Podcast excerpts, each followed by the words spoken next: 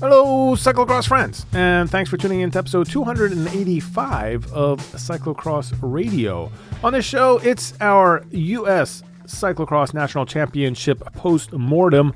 Uh, we're going to talk about everything that happened in the elite races at Cyclocross Nationals in Hartford, Connecticut, that took place last weekend.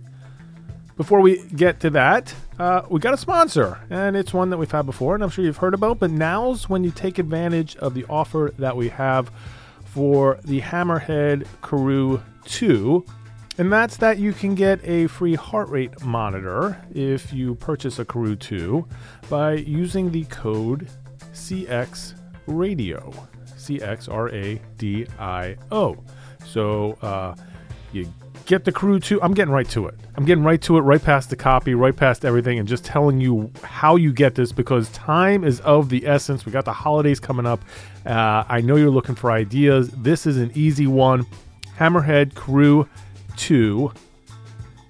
They've raised the bar for cycling computers. You know that. You can get advanced GPS navigation, intuitive software in a way that you and I, many people, have never thought possible we we know all of this. You want one, or you want to give it as a gift, and now's the time to do it, and get the heart rate monitor for free because you're listening to me yammer on about this computer. To do all that, you get the Hammerhead Karoo 2, you put it into your checkout basket. You get the heart rate monitor. You also put it into your checkout basket. You go, you check out, you put in the code CX Radio. Uh, as I always like to tell you in my copy, it's all caps C X R A D I O. So I would just go with that to be on the safe side. You check out, and you're not charged for the heart rate monitor. Easy peasy. Hammerhead, Karoo 2. Bill, where do I go to find this? Well, let me tell you that information. You go to hammerhead.io. Hammerhead.io. Use the promo code CX Radio, get your Karoo 2 and your heart rate monitor for free. All right, real quickly, uh, if you want to get in touch with any of us, um, easiest way to get in touch with me, Bill, feedback at cxhairs.com. If you specifically want to talk to Zach or me and Zach, I'm on that uh, email as well. You can use the CX Hairs Bulletin at gmail.com or just hit any of us up on Instagram or Twitter. Okay. It's episode 285 of Cyclocross Radio. We're in the media pit with Zach and with Michael. We're talking about U.S. Cyclocross Nationals, and we're doing all of it. All of it. Right now. We are back, back from Hartford, Connecticut, the three of us, and back in the media pit to uh, talk about U.S. cyclocross nationals. I don't, I, I don't think we're going to talk much about Dublin, if at all. It, it, it, looked like amazing racing, but I think we have enough to cover for just uh, cyclocross nationals for the United States that we are going to concentrate on that. Michael, uh, better better travel to and from Hartford this time around than Pan Am's. Uh, yeah, no, I think so. It, it, was it was pretty smooth, and I want to give quickly uh, the head of the show. I want to give a shout out to our host Becky and Royce, who really allowed us to see more of, of, of Connecticut. You know, I wouldn't have, you know, Zach, we would have gone from like hotel to venue, hotel to venue, but we went out to New Haven. We went to Yale. We got pizza. So shout out to uh, Citra, Captain, and Cusco. Those are the pets. I think it's funny that you asked that, Bill, because the question did come up like while we were driving to to check out. We did get we got local flavor too. We kept it you know on brand. We got some New Haven pizza, uh, but the question came up like Zach, are you going to complain about Michael's travels on the podcast? And I was like, no, absolutely not. Like this was super smooth. Like everything worked great. I was able to get the rental car. You know, I was right there to to pick him up or whatever. So really, no complaints uh, on the travel. And yeah, I think we upgraded too. I was I think it got a little pity, little pity on Sunday night with like just our, our gear and our muddy stuff spread around, but it definitely was it was no Pan Am's, the true true media pit that we had there. We flopped out in the living room for sure. Like flopped out with laptops, gear, like boots, like food, soda cans, and and they and kudos to them because they let us do the thing. They're supporters of the network and and the show, and so. Uh, I think they knew that we were trying to make the cool content, and um, but yeah, we it was it was a little bit of a pit, a little bit. Yeah. Well, and they set they set a high bar too. I mean, I know we've got stuff to talk about, but Royce was like, "Hey, do you want me to power wash your boots before you travel home?" I mean, this was like the Ritz for host housing. So kudos to uh, to our friends Royce and Becky. Wow, white glove treatment. Yeah, we, we were in New Britain, Connecticut. I, I, the last time that Nationals were in Hartford, we all stayed downtown, and that was when the snowstorm was there. And it's it wasn't the best. I mean, we all were sick too and got the flu, and it was still like you know back in the day where you got the flu and you're like, I can get through this, and still went and worked the weekend and felt like crap. And um, yeah, there was there was definitely different memories of that. But yeah, we were in New Britain this time. It was me and uh, Tobin Merriam who was uh, creating video content. So we had half a media pit, and then uh, Elliot and Taylor, who were working for the CX Hairs Devo team, also also in that house. So it was a it was a good time. We did get pizza as well. So uh, uh, very good, very good Connecticut pizza. So it was yeah. the uh, Media X Mechanical Pit collaboration. Yeah, exactly. So let's um jump right in here.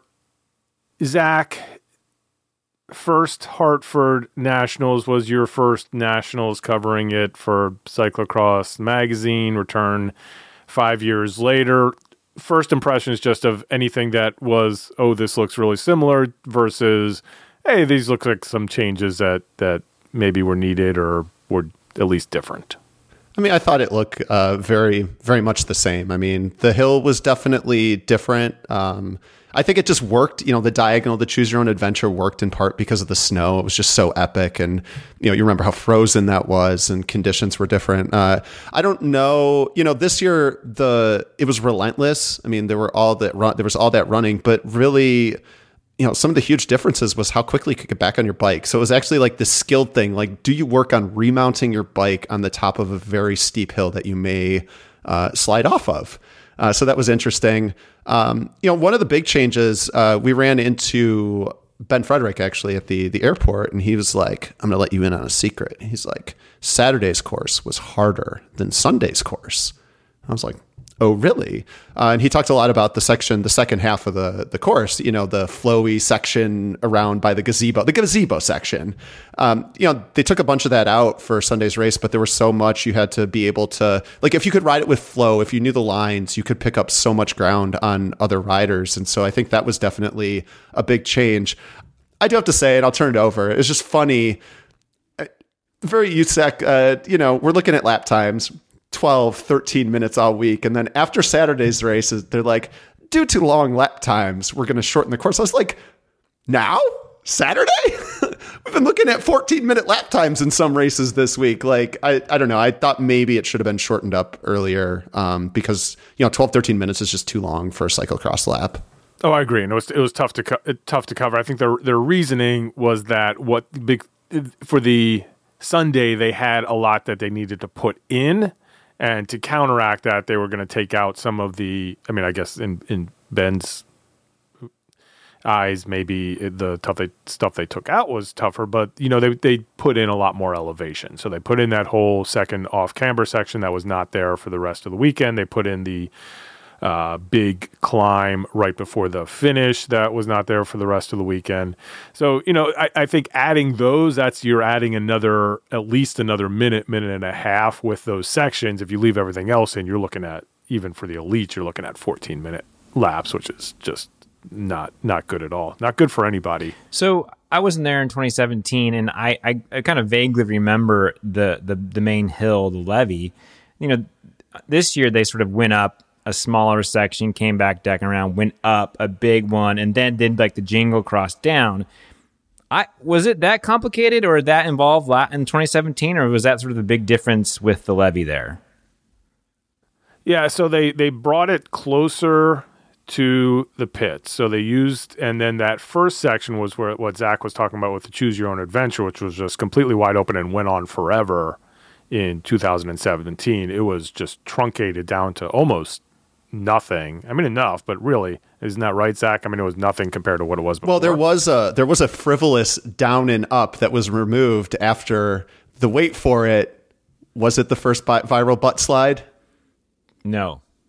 No. Okay, all right. Just want to make sure. I don't Oh, know. wait. I haven't. I, I mean, I, I, I, I hear no, but I've seen no video True. evidence of Good. it. Good. Zach, you said viral butt slide. Right. The first one was in Hartford. I, I do have video evidence on my hard drive of the the the Austin Heritage butt slide that I should maybe post. I, he says this, Zach, but he's he was like, you know, searching, searching, searching, and I, I know until I see it. I'm uh, trust but verify. That's all. That's all we're under. That's right fair. now. So I think in 2017 it ended up that, and there was a whole nother section on the levee on the far side that was in for exactly one day. It was in for the Wednesday races, and they took that out.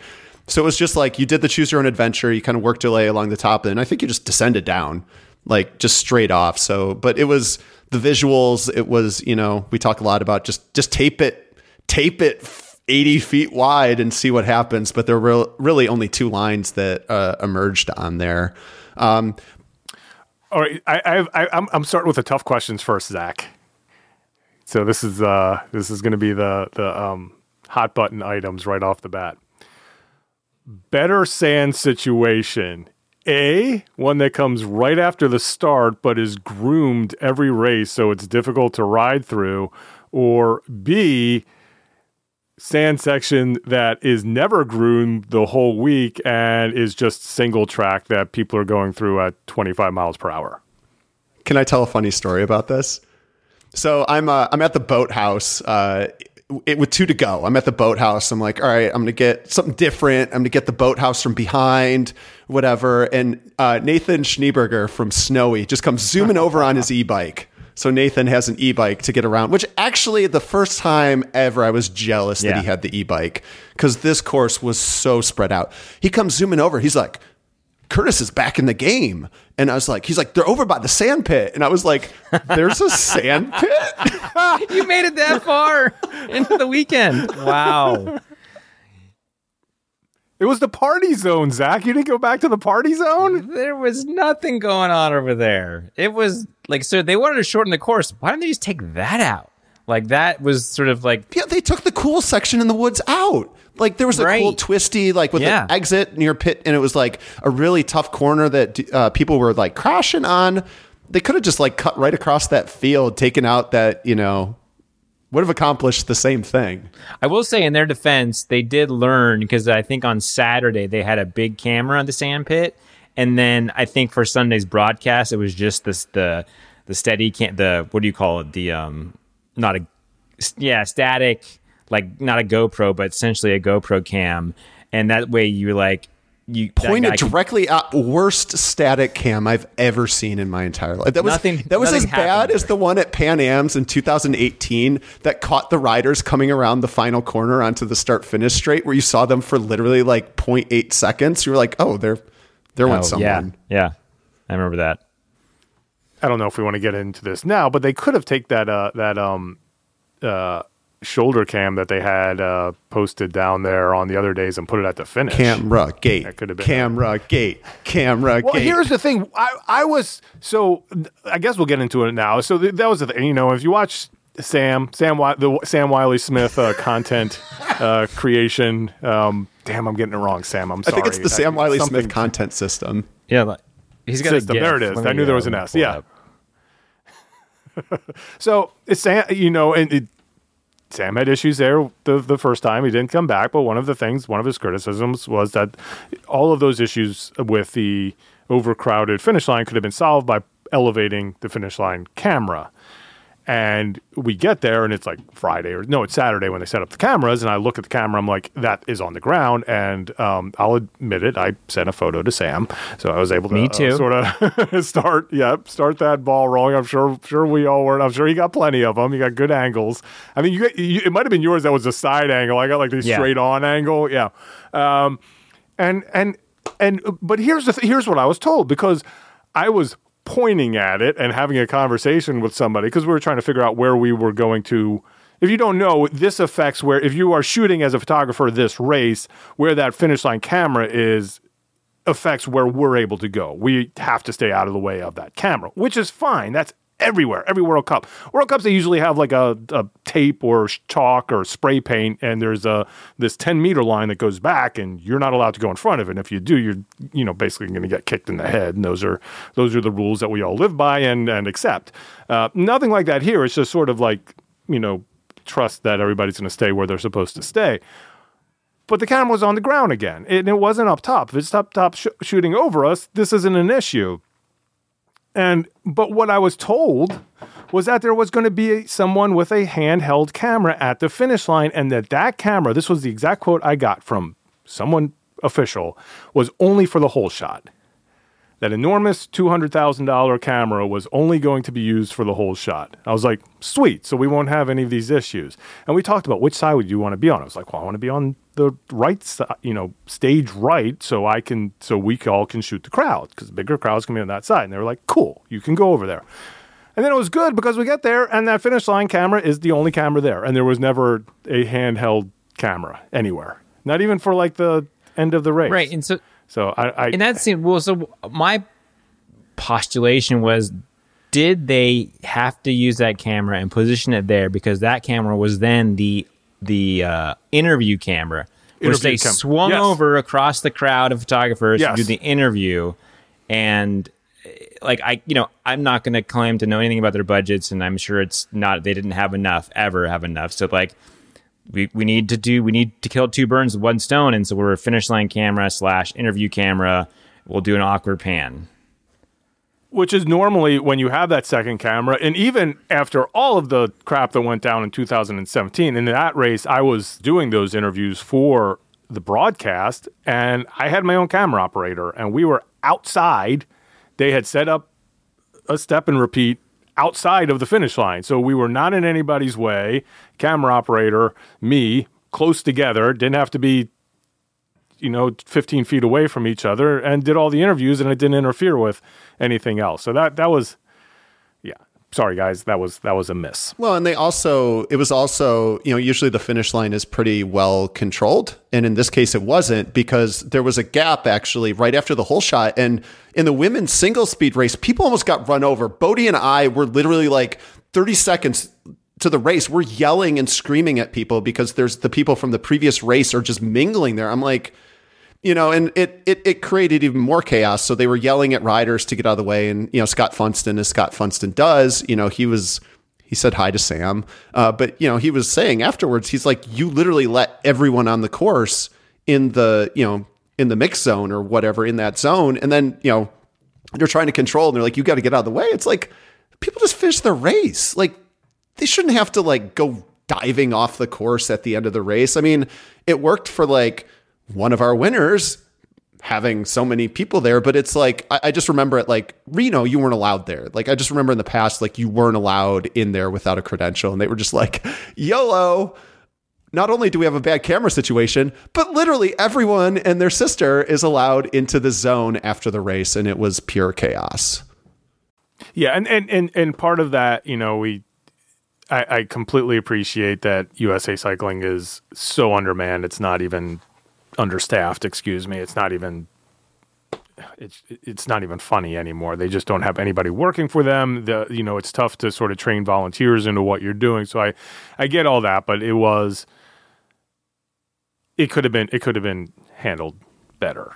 yeah yeah you know yeah i want to say that I, I i get it like i understand the situation but yeah we're sort of just and then this is what happens and then we're you know i think you know we all tried to work around it as best we could and the photographers were i think we were all pretty wary that okay that camera's swinging over let's like you know but it did create some uncomfortable situations and i mean I know also I know that like that's how the teams had to come in on that road and it actually crossed the course and I saw in someone's vlog that that kind of caused some issues. So yeah, I mean, I know that this is a venue probably that it's they only so much you can control and it's not a lot of ways in and out of there, so it makes things difficult. But um, yeah, yeah, yeah, fun times in the uh, media pit this weekend.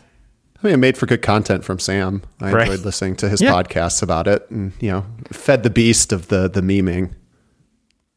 But eh, but in the end, it didn't. It it it thankfully didn't really interfere with any of the races, any of the race finishes. And you're right, Zach. The the chaos that ensued after Curtis won his race, you know, w- was special and may not have been th- the same without without that sort of lack of security there, which made it just a crazy mob. It it, it reminded me a little of like the end of a, a downhill race where it was just like, yes, we have all these protocols and security, and there's no way you're stopping this mob. It's just everybody's going to be on And the course. I personally don't really care because no one besides us is covering cyclocross anymore. I mean, Bill, you remember when we were uh, we were frenemies, and we would we would develop our symbiotic relationship to make sure that we could get the interviews. But there was more competition. You know, there'd be Velo News people thrusting cameras in people's faces, and like it was just like you know people were actually competing to get these interviews. And now I was like, even after Chris won, I was like, Curtis, you know the drill, and he's like, Yep. And like we got our interview, you know, no problem. And so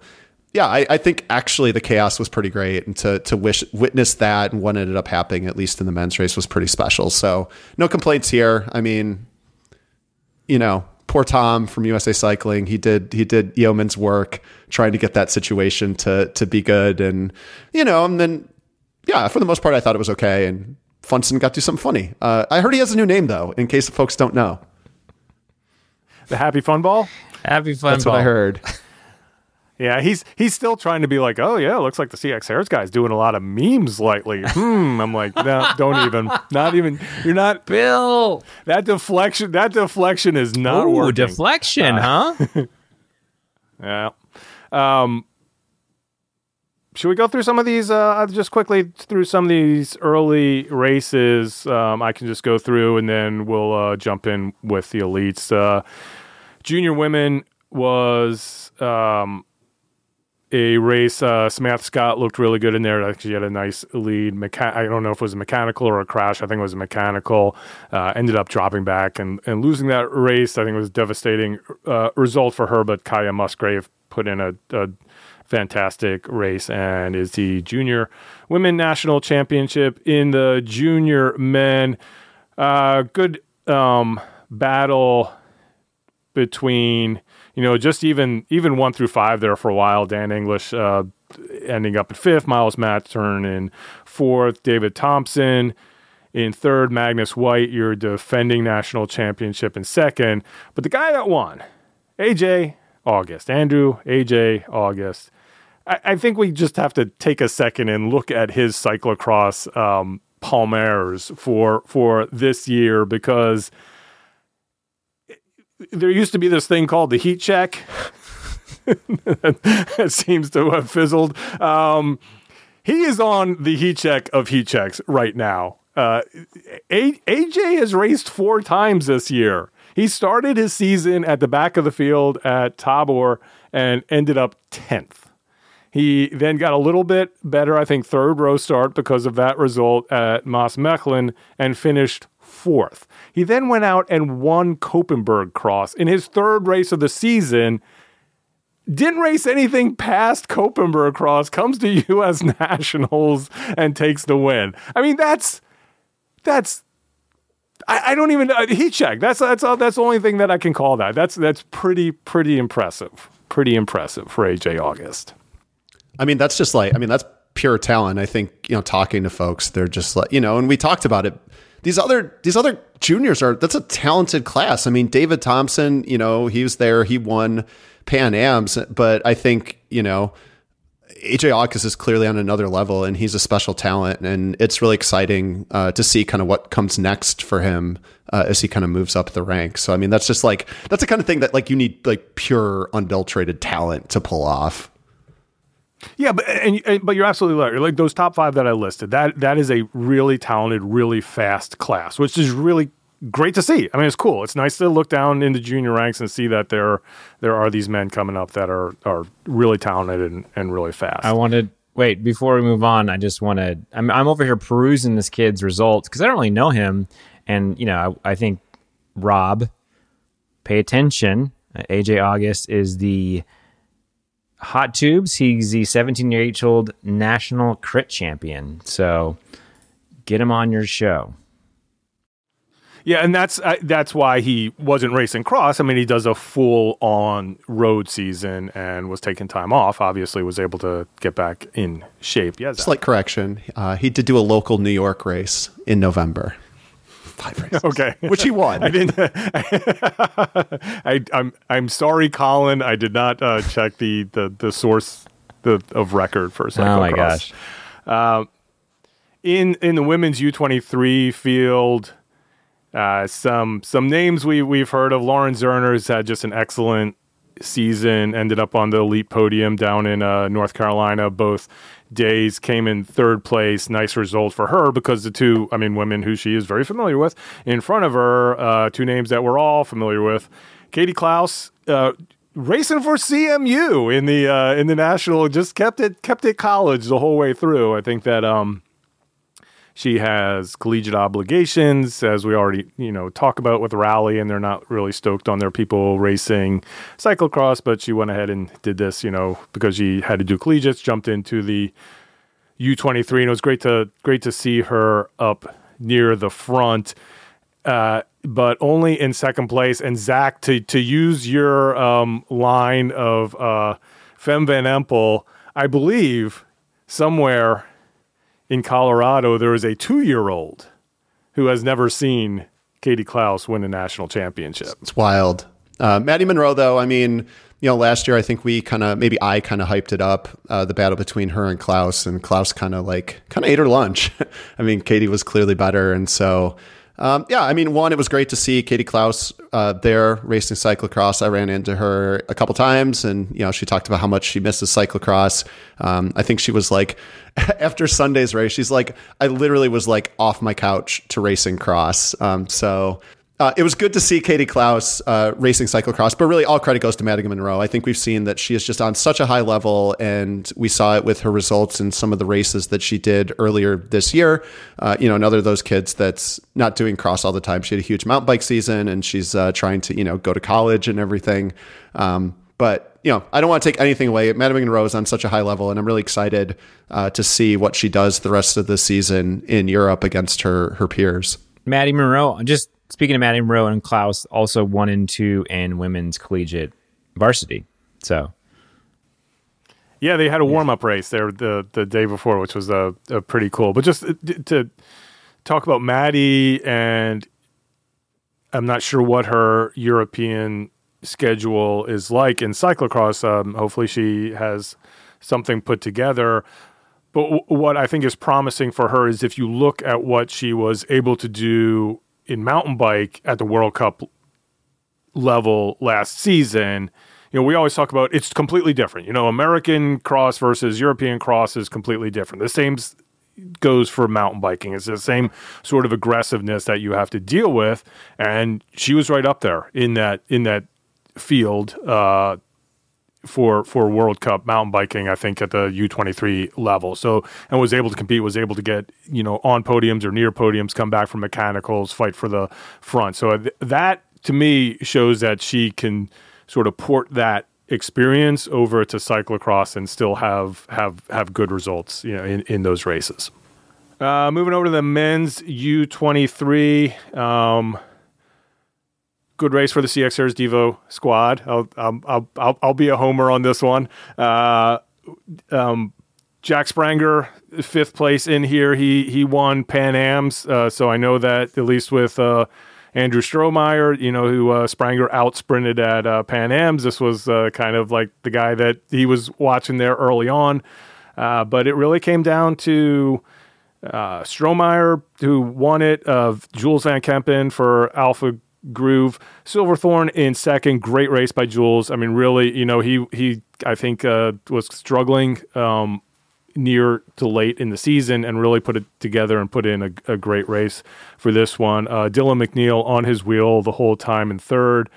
Daxton Mock, uh, just a little bit of a heartbreak there. He got dropped off early um, sort of lost the gap, was always kind of fighting back to Jules and Dylan in second and third place, was able to close it down with a lap to go, actually went in front and was running second and flatted and sliced his tubular with uh, half a lap to go and um, ended up fourth. So you know, great result for fourth, uh, but just uh, really that was kind of the the disappointment in there in the uh, CX Hairs Devo camp because um, yeah, it just just just sort of unfor- unfortunate circumstances for him in there, but still just a all around great race for our squad and also also for Alpha.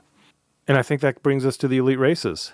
So I'll let you guys talk some. Where do you want Well, to start? before we go to the elite races, I do want to give a sh- this is that- that's classic Michael yeah, segue. Yeah, yeah. Yeah, Well, I, I, I want to put it in now because there is a uh, fellow Wide Angle Podium podcast host who happened to win his own Stars and Stripes this year, Alan Schroeder.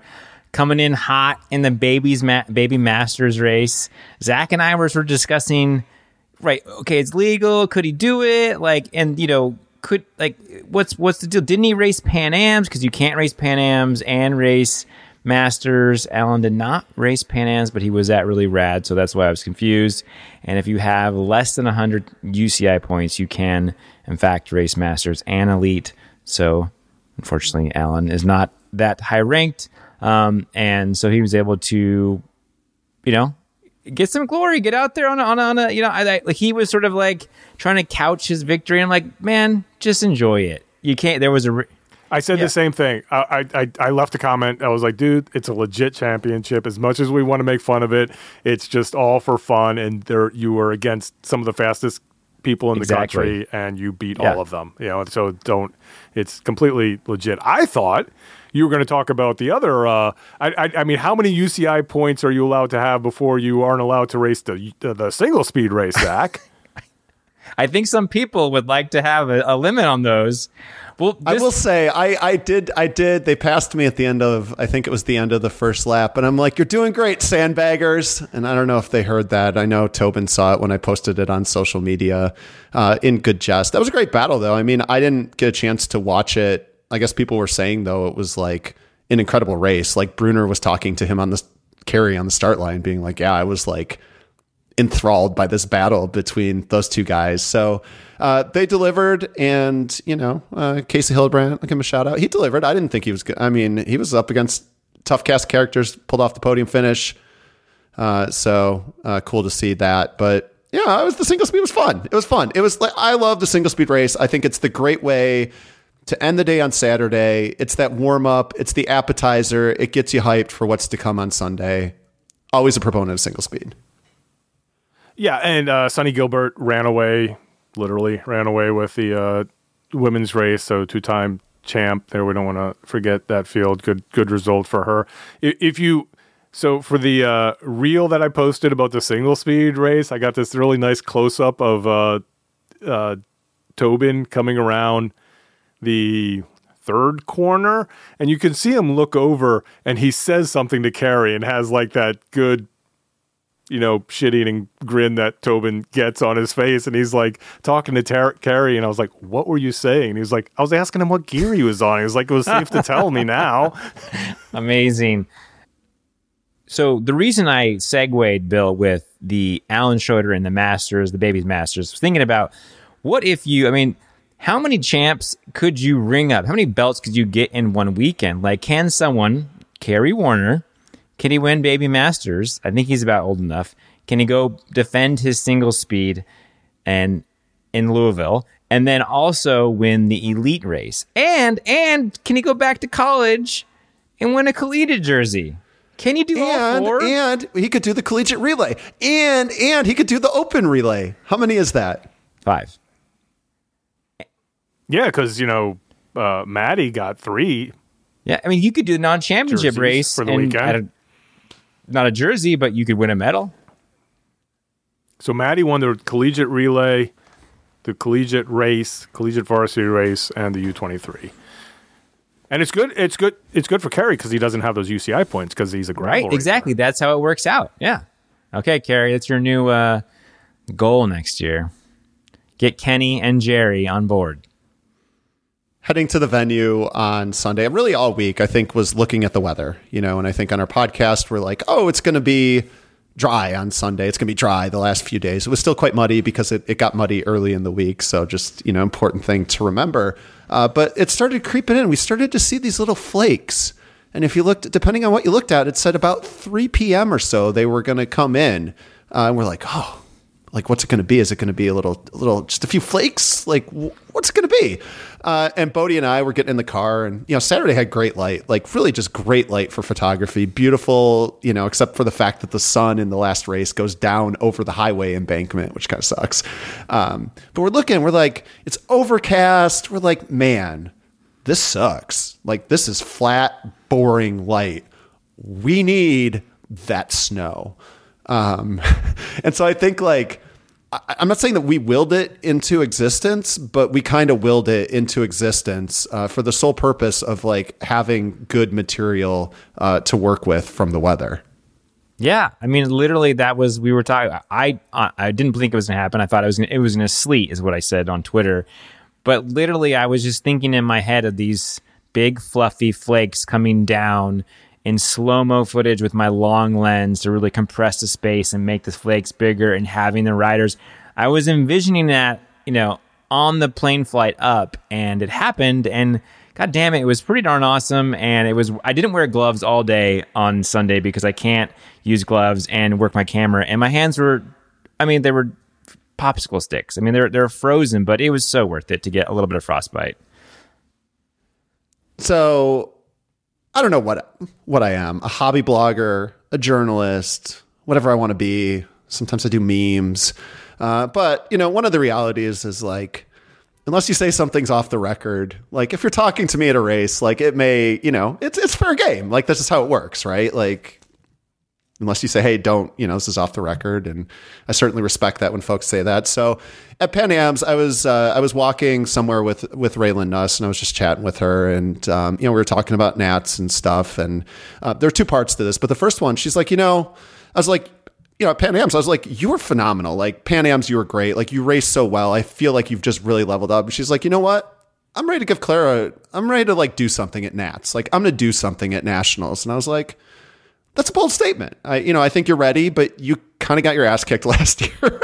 um, I love to hear it. Uh, and so she did, you know, it was funny. Like I, I th- the start line, she's got this winter coat. She's got like the thing over her head. She looks like Kenny from South Park. And I was like, I was like, really? She's like, just getting ready. I'm like, really? And uh, just kind of was like, all right, you do you.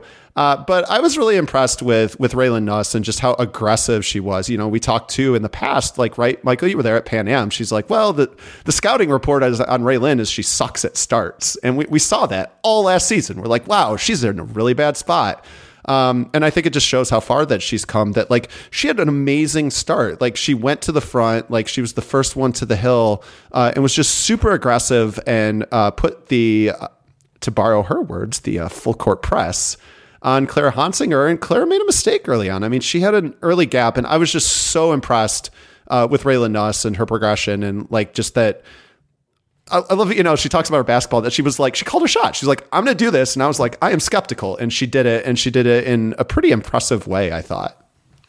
Yeah. No, I, I think that that that was you're right that was the scouting report on her and she's obviously fixed that and and and got off to that nice lead the the thing that you know, a, a, another person, Clara, you know, also gets knocked for her starts, and you could see her coming up the uh, well, their right side, our left side of the of the start, and um, kind of you know took that first row start and turned it into a second row start, uh, coming up through all the features. But the thing that you have to respect, I res- completely respect about Clara, is that she never gets flustered. She fell up there. She made a mistake. Never flustered. I, I, don't. I still don't know if it's a smile, if it's what what it is on her face. It's just sort of her. It just doesn't ever look flustered. And it it, it looked like in that race too, where she was like, "It's cool. I know there's a gap. I know I have time to close this down. I know that I have the skills and the the power to do it." And and she did. And she was able to work her way back up there. And once she got in front, it, it she she kind of clarified that race. Yeah, and I think the again the hill was really where the gap happened, and I think that it really exposed that technical skill, like the ability to remount, dismount, make decisions. She was getting back on her bike quicker. Um, so she was riding the first thing. After the first one, she was riding a few more pedal strokes, and uh, you know, and Raylyn talked about that. That that's kind of where the gap happened. She missed her pedal, didn't remount as quick, and Claire's like, "Yeah, I just had." I'd made these decisions about where I was going to get back on my bike quicker or whatever. So, I mean, it was like definitely a lot of running. Uh, as Kerry Werner informed us, he was like, "Wow, I didn't think there was going to be as much running on this course." It was, it was a very demanding, unrelenting, challenging course. Um, and whereas I think the previous one, kind of that choose your own adventure, provided the spectacle that I think everyone was talking about. I was like, oh, that's so interesting. Uh, in this case, the hill really provided riders who had both the technical ability to, to, to descend to get back on their bike quickly, but also just the basic skill of remounting your bike quickly. Um, and so it was it was really an interesting feature, maybe a little redundant to go up and down three times, but it really kind of um, I kind of exposed your weaknesses if you weren't good at those basic cyclocross skills. Yeah, I think that's the one thing I thought about watching a lot of the footage in the race is just that those fundamentals, like that's what that's the first thing you learn when you learn cyclocross is the dismount remount. And I was thinking about this because while we were at Nats, my friends in town were having a bandit cross race, and I was watching videos of my friends do bandit cross, and and these folks have not been paying attention to my my dismount remount clinics, or they didn't come. Um, but I just want to get it like this this this uh, that hill really sort of took these professional athletes and in some cases made them look like beginners if they didn't know how to how how do you navigate an off camber remount um, and you know in all the races it seemed like even if you're battling for top 10 or maybe you know the 15s or whatever that UCI point like those battles are won and lost on that feature on that last off camber downhill slide and so I don't know just yeah like I think saying yeah it was like there was a lot of running and like that feature they kind of went up and down three times but it really did sort of make or break the race? Couple things. Uh, first, I agree, and I'll, I'll, get to that first just to clear up. Um, Zach, you keep talking about the choose your own adventures, just to explain that to people if they don't remember 2017 the off camber that we had there, it's it's a feature that I think we all love. It's something that I, I think Neil in, in, does this, where they say, "Here is a hillside. We are going to put a piece of tape at the bottom of the hillside, and then we are going to put a piece of tape at the top of the hillside, and here is where you come in, and here is where you go out.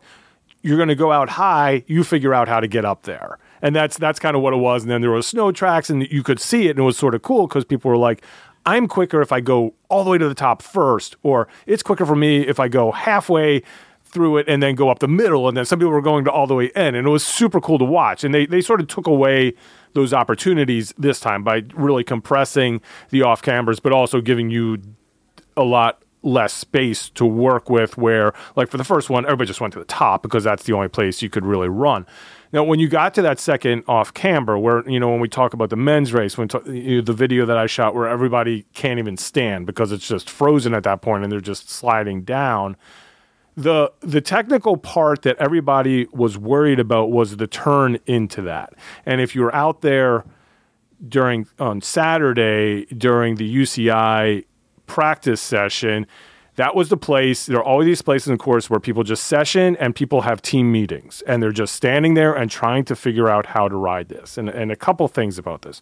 First thing is just this public service announcement. This is UCI for next year and years to follow. If you are out there racing nationals and you already raced, don't get onto the course during the UCI pre ride because it's really important for these people to figure out where they're going to race. And there's only a hundred of them maybe 150 men and women, 200 possibly, U23, someone, whatever. There were 800 people out there riding during the UCI pre-ride, and it just it takes away the opportunity for these people who are trying to make a living racing cyclocross to figure out the course. And I get it. If I was 12 years old, I'd probably want to go out there and try to ride it too. Get the hell off the course. It's not your time go do it after the event's over and you can go ride it all you want. That's what they do in Belgium. Everybody wants to be Belgian. Go do that. That being said, when I was watching it, I have a lot of like phone video of this of just seeing people go under, people trying to run it, people trying to run it with the bike on the clean side, people trying to run it with the bike on the dirty side so they could grab the pole and then their bike wouldn't get hooked on it But what later learned when it got slipped was that your bike's lower and it's just going to take you down with it. Clara Honsinger, when she came around those turns and everybody's like standing there waiting for their turn, and she didn't even slow down. She just like rode through the crowd, was like, if you guys are going to just sit here and watch this, I need to get going to the rest of the course. And just nonchalantly rode the thing, rode through it, rode down, and rode the rest of the course. And I was like, you are on a different level as far as skills go because it did not you know, uh, granted, she got it wrong once, and it was just because it was slick. But as far as having the skills, having the confidence to be able to ride all that stuff and not have to think about it, I, it's such a huge advantage. And that's, you know, I saw that time and time again when she's up there practicing, and you know, then put it into into work in the race as well. And you know, that's what gets you a two minute gap. Yeah, hundred percent. And you know, one thing, one of my takeaways from this weekend and Clara was just how much she gets up for nationals. You know, she actually mentioned this last year when we did the interview, Zach, that this is a big race for her, and I didn't really click. But then again, she repeated it that this is this is the big race for her. She, you know, she wants to go and race in Europe, but she comes back and she also feels a lot of pressure. Even though she dominated last year, she's still respect, you know, she's respecting her the the competitors in her field, knows that they're getting better, said that she was nervous in the morning. We had there's a funny bit that's going to come out in the women's elite recap when I do it, where she's talking. Her and Raylyn are talking. You're actually asking them like, you know, how, how does she size up her competition? She's like, yeah, I, I eat my, I get up, I get nervous, I eat my oatmeal, and I get nervous again. You know, it's like, so I, I, I don't know. That's just another side of Claire that I didn't really know. A little more personality that I got to learn by covering a few races, and to see that this this is a, this is a big race for her. It's very important for her to win this jersey, and she likes to wear it in Europe. And maybe it kind of seems easy, and she breezes through. And but and you know she's not spending much time in the states, but it is a big thing for her. And uh, so if you were there and and you got to witness Claire doing this, like that's cool. You're you're part of a little bit of history there, and like revel in that.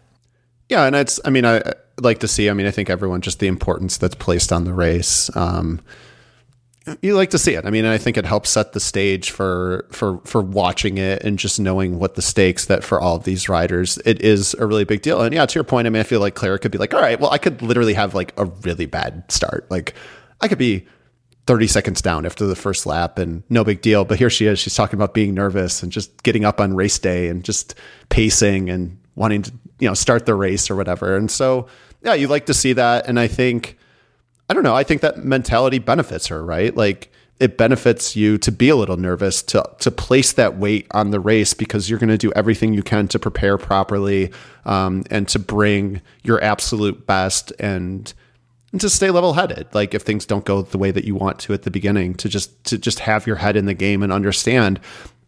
Because that course was like 50 minutes of you had to pay attention. like there were ruts that were sending you everywhere. There were tricky parts. There were like remounting your bike at the top of a really steep hill that you had to do, you know, very gracefully. Um, you like to see that.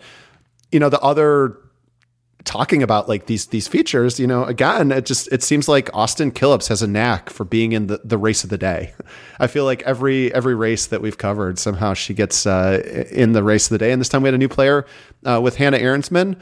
Um, I mean, to be honest, I, I think you know Hannah Arensman fourth at Pan Am's last year, fourth at Nationals last year. I was expecting a little bit more from her uh, this season. I don't necessarily know that the results were kind of at that level for most of the season, uh, but she brought it. You know, uh, she wasn't she wasn't there at the beginning. Um, she was definitely chasing early on, uh, but she's a rider who is just so technically gifted, and there were parts of this course just just made her shine. I mean, you know, the the descent, getting back on her bike quickly, being able to descend off the hill, um, being able to to ride that off camber. Like people are just running the off camber, and here she is, like stubbornly, like I'm on my bike. I'm gonna take that high line uh, and go tight inside and ride it. And she picked up a ton of seconds on that. And then you know, as as things were getting slick, and um, you know, it was things were getting slick on that last pro only section, the uh, the Stephen Hyde victory section after the Stephen Hyde off camber.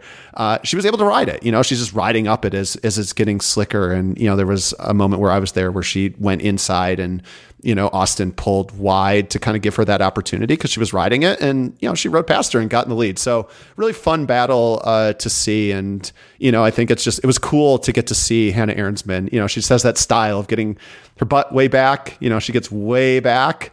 Uh, gets on those drops and is able to descend super well. And it was awesome to see that skill set that she has on display. Oh man, but she's kind of she's the new Courtney McFadden uh, Mc, Courtney McFadden goes away, and Hannah Arensman is like, "Hey y'all, you know what? um, I, I hope she gets I hope she gets on a podium. I know she was super super upset to come up just short. Um, but great ride, uh, you know, and I, I really hope that that's the kind of thing that we can see her uh, from her on a consistent basis because I've been watching her uh, for years race her bike, and she's just so so so so talented as a bike handler, and it's it's so much fun to watch when we get on a course like this that has uh, crazy technical features. Yeah, for sure, and uh, yeah, so uh, Hannah in fourth, Killips in third. Raylyn Nuss, uh, Bodie, um, you won. You won the over under uh, 137, minute 37. I believe Zach gave us, what was it, yep. 215? Yeah, 215. I took the over, so Clara Clara let me down. Um, but going going back to what you were saying about being nervous for this race and how it's important, it's hugely important. This is the most important race for an American cyclocross racer, other than if you are going to win worlds. You know, World Cups are nice as well, but this one holds a lot more weight. You know, when when we get to the men's race, which I think we're going into now, which spoiler, Curtis White won, but you know, and it took you know we'll talk about the story about it taking him his basically his whole life to to win this national championship. And Jeremy Powers, you know, said, "Hey, buddy, you know, I it, it wasn't until I was in you know the end of my twenties until I won my first national championship, and it changed my life." I mean, that, that was basically the quote from him. Like, it changed my life winning this national championship. So it's it's worth getting up for and it's worth being nervous about because this this is truly a huge deal for all of these riders. Yeah, and I guess to that point, I, I guess I was maybe trying to say that I could see Clara being like, "Oh, I'm above it. Like, I've I've won Copa." Oh no, no, no, I, no, no, I, no, no, no, no. That was no, not but I'm saying denying what you were saying. You her mentality and how much this race means, and that you love to see it that she is one of those riders could be like, oh, she won Koppenberg. She has aspirations to win worlds. She could be like, meh, whatever. You know, um, I think it's a testament to to how much this race means and to her as an athlete and as ambassador for American cyclocross. So I think we're we're totally agreeing with each other. Yeah, uh, great to see Georgia Gold out there, top ten um, for her. And uh, yeah, should we should we move over to the to the men's race? Michael, anything else? All right. So on the same conversation, I'm walking with Raylyn Nuss. I'm Like, she's like, Curtis is going to do something special at Nats. And keep in mind, this was on Sunday after Curtis just got his ass kicked three straight days by Eric Brunner. And then, you know, before he got his ass kicked two more days the next weekend. Yeah, so this was really rad and Pan Am's at this yes. conversation. yeah. Go back. Yeah. I'm like, I was like, I could see it. I'm skeptical. I'm skeptical. I, am not seeing it. Uh, she was right. Raylyn was right. Something special happened. Probably one of the most special things that I've seen in cyclocross happened. So kudos to you, Raylyn Nuss, who was losing her shit at the finish. yeah. Man, so which was kind of amazing. I gotta say, so filming, if you by the time you listen to this podcast, uh, it's actually came up the men's elite recap video on the wide angle podium YouTube channel that I did for the bulletin is up. And, you know, I had to make a decision filming that race. I, I wanted to maybe see the, because it was so close in the last lap between Curtis and Eric that I was like, let me just get one more shot, you know? And I got one more shot, but the, the best thing about that shot was the the crowd noise and the someone who's honking a car in the team parking lot uh, while Curtis is going by the the the the the pit, not the pits, the uh, where the they wash the bikes that aren't the pits. Anyway, so I ran to the finish line, and the scrum was there already. And I had to make a decision. I was like, I'm just not going to get a good spot. I'm not a tall guy. There's already three rows deep. And so I decided to run around to the middle opening in the start finish line. I was like, I'm just going to get it here, and this is going to be the story point that I tell. Um, so I, I, thought it worked out for the video. I think it worked out well. It was nice alternative angle. But what it meant is I missed the immediate reaction of Curtis and the mob that was there and Raylyn and all that. I didn't get that on video. Um, but I, I got to live it vicariously through some of your amazing photos, Zach. Um, and I think by the time I made it over there, you'll see in the video, there's still some good reactions. But um, yeah, that's that's one of those situations. Just a little, you know, those those those decisions you have to make as a as a filmmaker, a photographer, and usually you play it safe and you just go to the finish line. And I decided to gamble a little bit, and I think I it worked out for me, but um, maybe I missed something, maybe not. Well, I for for for me, if we're, we're going to talk about a photo corner, so um, as Zach and I like to trade off on where we uh, go to take that finish line shot for the women's race, you know, always chasing the dragon for that uh, for that magical reverse shot of of the finish. And even prepared, had the 400 millimeter lens out there, was ready to roll at the at the far end um, and got an okay shot. I knew at that point, just with the amount of snow that was coming down, that the distance between me and the finish line was just going to be, you know, there was no way to get a clear shot with as much snow that was coming down then and then what came down in the men's race. So I just was like, I'm just going to shoot video from the from the front side and not even everybody else can get the cool photos, but um, there's no way that that I'm not getting a look back again from Brunner. That's that's not happening. So let me just go to the finish line and, and shoot that. But it, but it's the same same kind of thought process that you were going through. Is like what what what's going to work? What what are the resources that are already out there, and what what can you try to do that's maybe a little different? Yeah. So I mean, the story. The story. I mean. Yeah, let's talk about the actual race. Somewhere somewhere in New England, there was literally everybody, everybody was wondering if Curtis White was ever going to win a cyclocross national. Ch- literally everyone in New there England. Were, there were people. There were people signing up for a selective service, wondering if uh, uh, he was ever going to to win a championship, registering to vote. Well, not just that. People who are 80, 90. But yes, yes, to your point, like everyone was he going to win one. I mean, 15 times, 15 times he had raced the national championship. I was actually surprised, only six second places. Uh, I would have expected more seconds than six. uh, but I mean, you know the story. He's talked about it. Uh, it was, you know, I, at the finish, uh, I think I misquoted myself because I was just playing it coy or whatever. And he was like, no, no, no, no, no, no, no, no, no. I remember exactly what you asked me. Oh, yeah. And he was like, Does this, you know, I asked, Does this motivate you for next year? To quote Curtis White, he's like, How much more fucking motivation do you think I need? Uh, and he really internalized that. And I think there's so much we talk about the preparation, like, and you know, we'll we'll talk about this with with Brunner. Like, this was Curtis's everything. Like, everything in this race. You know, I mean, he brought like everything uh, to this event, like winning this race, home soil. I mean, you talk about we call him the mayor. It's insane. It's in, it's crazy how many fans Curtis White has in New England cyclocross. I mean, just bonkers how many how many fans he has.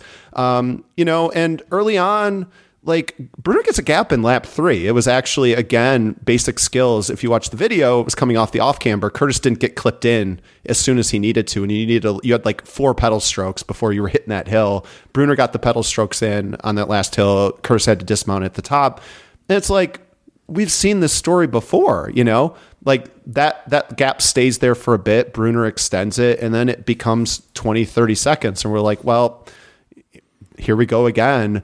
Uh, and I think really the thing was he kept it at 10 seconds. Bodie, we talked about this. Like lap five, you're like, Curtis isn't that far. What's going on? Like normally this gap is bigger. And, you know, I think to his credit, like, asked him, he's like, was it bleeding out my eyeballs? I yeah, think he said. my eye sockets. Uh, my eye sockets. Yes, very descriptive. Um, you know, he's a classics major, so you know, very very descriptive. But you know, I, I, think really that's really the the setup was Curtis did everything he could to keep that at ten seconds. Well, and we always joke about the anything can happen when a when a race is is out of hand. He actually, if there there is now, I, Curtis white can be sort of the metric for the anything can happen zone. And I think that he kept himself within that anything can help happen zone. It did, and he was able to take advantage. Yeah, I, I love mean- this, by the way. Make this a thing, Bill. That is brilliant. I love Anything it. that can happen zone. A T C H Z. Yeah. And so we, you know, I, I didn't see it live happen, but we watched the broadcast. Brunner is just riding seemingly innocuous flat turn, U turn by the pits, hits a rut, his wheel bounces up, and then turns to the right. So when it lands on the ground, he's got he's not going anywhere and he and he falls. And that was it. Being in that zone yeah he kept him close and, and curtis is able to catch up. And it was one of those things where you could you could hear it on the course. You could sort of hear and the announcers was was saying it. And but before we go on i want to re- rewind and just say that i remember in lap two curtis was leading with a very small gap over brunner and i was talking to kenza the steve tillip photographer we're like huh this this could happen. And then Brunner gets the gap, and then you're like, okay, we're back to where we were last year. And then it comes back. So just thinking about the amount of times it kind of went back and forth during this one race is pretty amazing. Yeah, so I mean, really, the the story of and you know we talk about Brunner and we like mistakes aside, like he's a pretty good technical rider, and I think you know Curtis will be the first to to tell you that he's just come so far as a as a technical rider, and it's been a must for him to be able to compete. Um, both against Vinny and Brunner as well as on the international stage. But um, if you caught it, there was the the S turn, the jingle cross. There was the exit was kind of like a side hill exit sweeping to the right. And so by the time the the men's race rolled around, most riders were just running right to the bottom before remounting because it was just it was so slick. And uh, if you watch in in lap one, someone actually got a cell phone video of it. Like Brunner tried to remount kind of midway down, and he just slips out. And so he made the decision. He's like, "I'm done. We're not. We're not doing that again." Um, so Curtis stayed behind Brunner on the hill. He catches up on the second run up. He stays behind him, and uh, he does a little little test move. He, he he hops on halfway down the hill, skates right down, and Brunner actually did have a gap at that point, and he just closes the gap and then takes the lead, um, which was just like, and I think I think. Uh, Ben Frederick, I'm gonna give him credit. We ran into him at the. He was like Ben. Actually, I think won the award for best of riding this feature.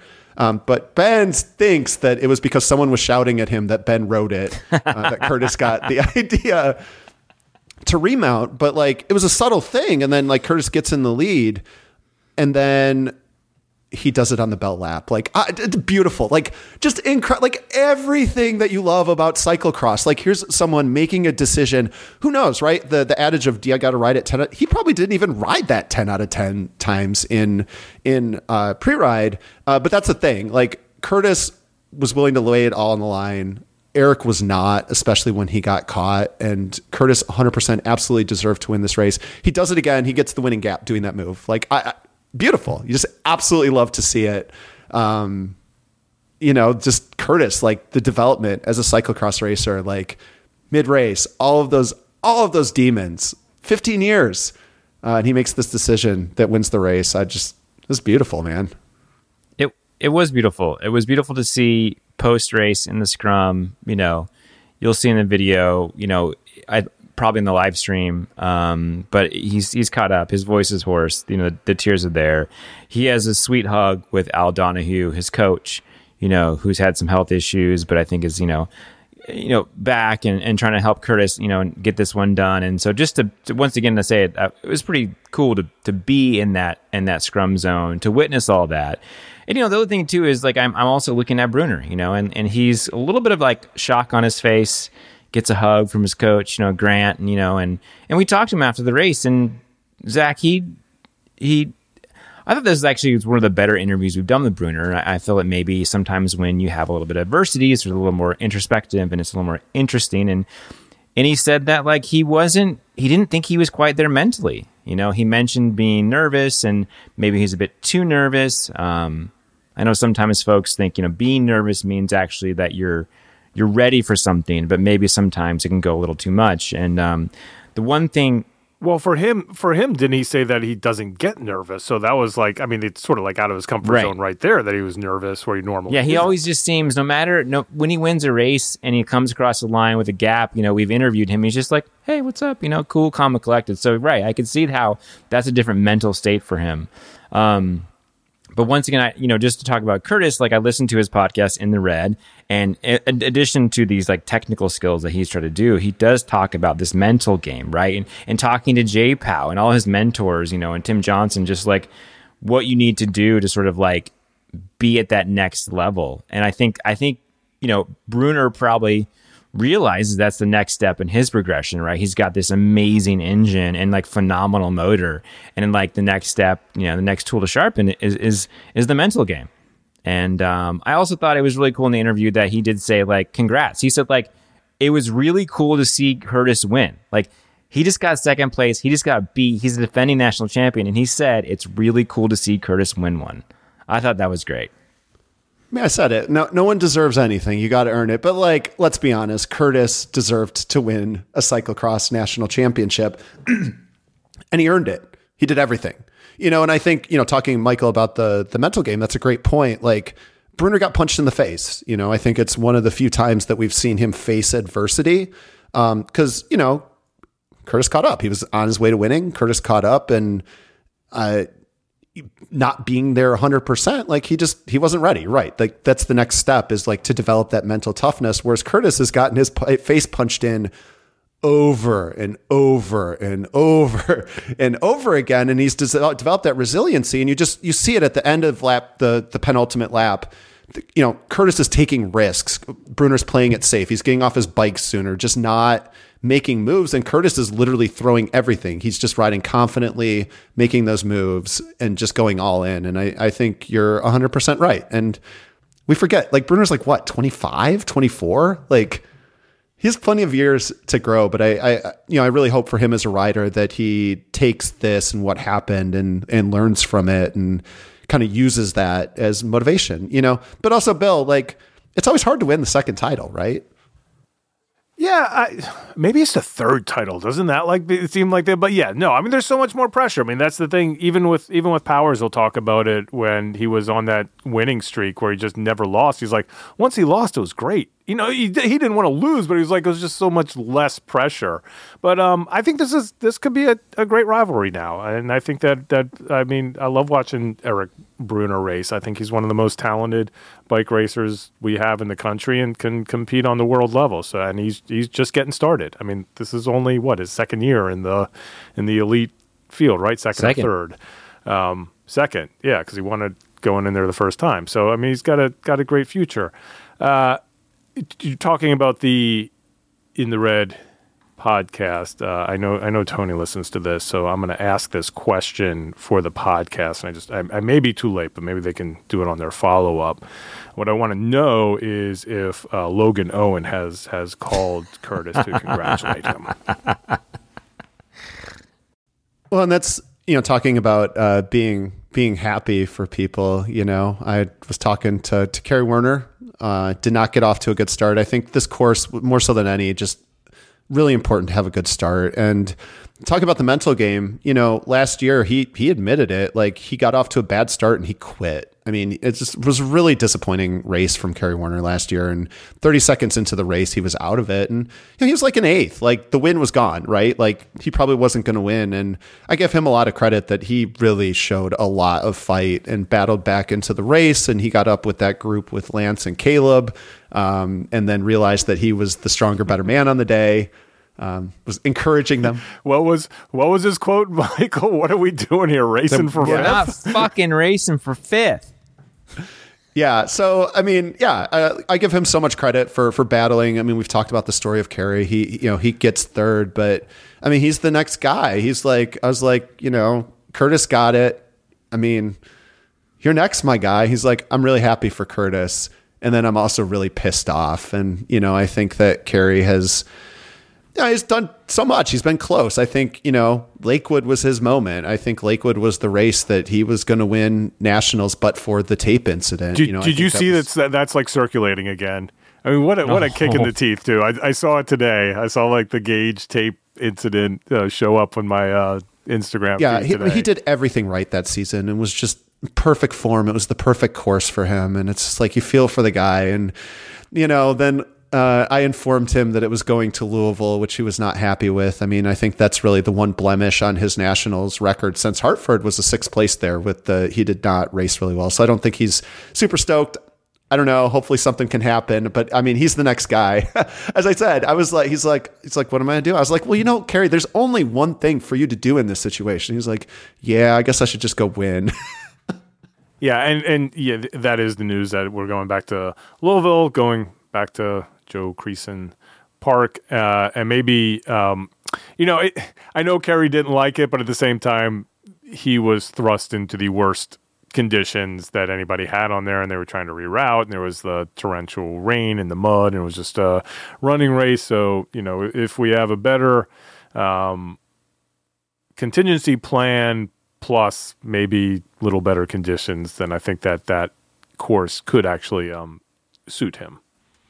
But yeah, Pan Am's in 2017 was at the at Joe Creason, and it was dry and it was fast and it was tough. So let's hope we get that. I, actually, as a photographer, filmmaker, I actually would like that again as opposed to the 2018 Slogfest or 17. that sucked. yeah, it was no fun for anyone except for Sunny Gilbert.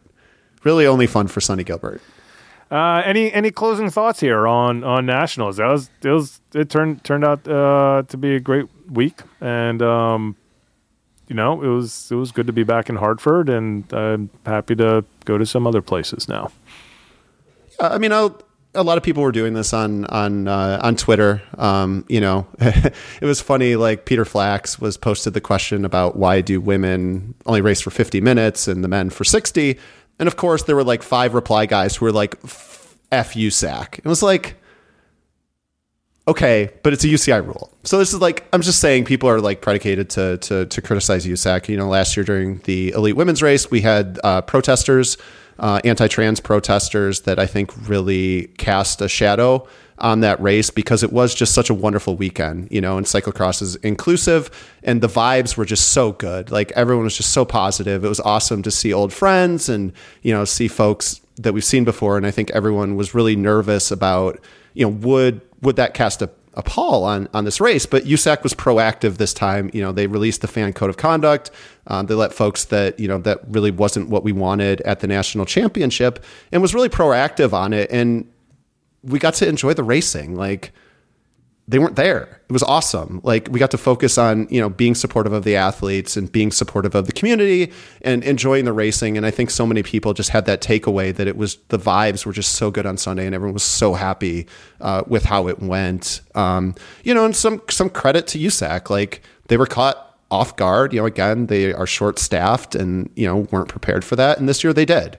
Um, and, you know, the the least we can hope is that they learn, right? We want people to learn. We want people to improve and they said this you know created a negative space around this event last year and they, they fixed it and so kudos to them for for being proactive on that Yeah, you know, it's it's it's been a long year for me travel wise. I, think I did 16 weekends of, and I, Bill probably not. That's probably half of what you did. So, but like, I was out standing around on you know hot pavement at crits. I was actually at a crit in March where it was colder than it was in Hartford.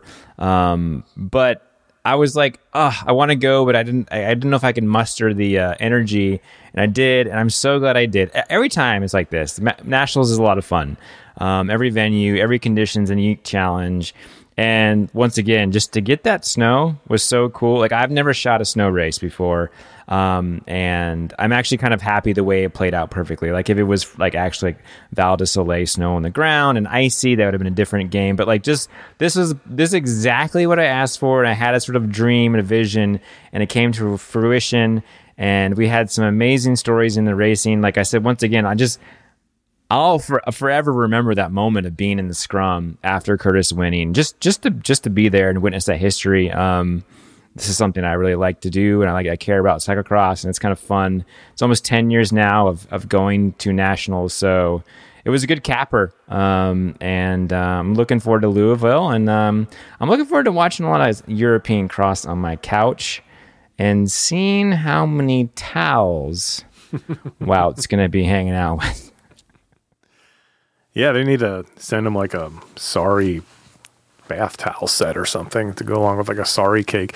Uh, you know, just to close things out here. Uh, yeah, it was a successful nationals, and um, I want to thank both of you all because I the the coverage was awesome. Zach, the photos amazing, and the, yeah, I think some of your best uh, race recaps. You know, for the Bodie, I've only watched the men's, but I, I texted you and I was like, you know, I think this is some of the best work you've done. And it's a super emotional and uh, moving recap of the men's race. So I hope everybody goes to the Wide Angle Podium YouTube page and watches that. And I just look forward to, to seeing what you uh, put together for the women's race. Um, and look, you know, this is sort of the pitch and uh, we say it all the time. Zach was talking about how it is easy to get these interviews here. You know he's half joking but at the same time it's kind of sad that we're not fighting for other media outlets to to get interviews because there should be more people uh, covering this. You know we, we we didn't even get to grouse about you know the bigger um, publications just flying in for nationals and that's all they want to cover and then figure hoping thinking that they can just like barge their way into you know top shelf coverage over the top of us who have been like grinding it out week after week. But we're the ones that are left. Uh, so you know, go sign up for the wide angle podium. Go sign up for the um, for the for the CX Hairs bulletin because uh, these guys are doing awesome work. Yeah, I wanted to just say thanks to everyone who supports us. I think that really. I don't know, hit home. Like to hear people that you know are still subscribing and supporting us and provide feedback and stuff like that. Because you've seen like yeah, there's some other sites out there. They take other people's content and they don't really add any value to it, and that's that's cool. But you know, we're grinding. Like your support means that we can send Bodie to do these amazing videos. The, your support motivates me and gets me to these races. It gets Bill to all of these races. You know, to provide this. And so yeah, I just really appreciate your support. It's been a great season. Um, you know, I again was pretty pessimistic coming into this season. Uh, you know, it's been all about vibes. The vibes were so good and I don't know, man. Just so many people. It's it's really about the people, and it was just awesome. Like go to Nats. Like it's so cool. Um, it's just you know, it's Bill to coin Bill's friend. It's the family reunion, and um, I thought it was a great season. We had so many great stories. We had so many great races, and uh, I mean, the coverage is thanks to you. We really appreciate it. Yep, we're not going anywhere. As Michael said, we'll sit around on the couch for the next couple weeks, but then Zach and I will both be at World, so we'll uh, continue live coverage, um, or at least in person coverage from there. But uh, for this, I guess next week we'll uh, be back here uh, talking about some Euro races. So uh, we'll talk to you all then.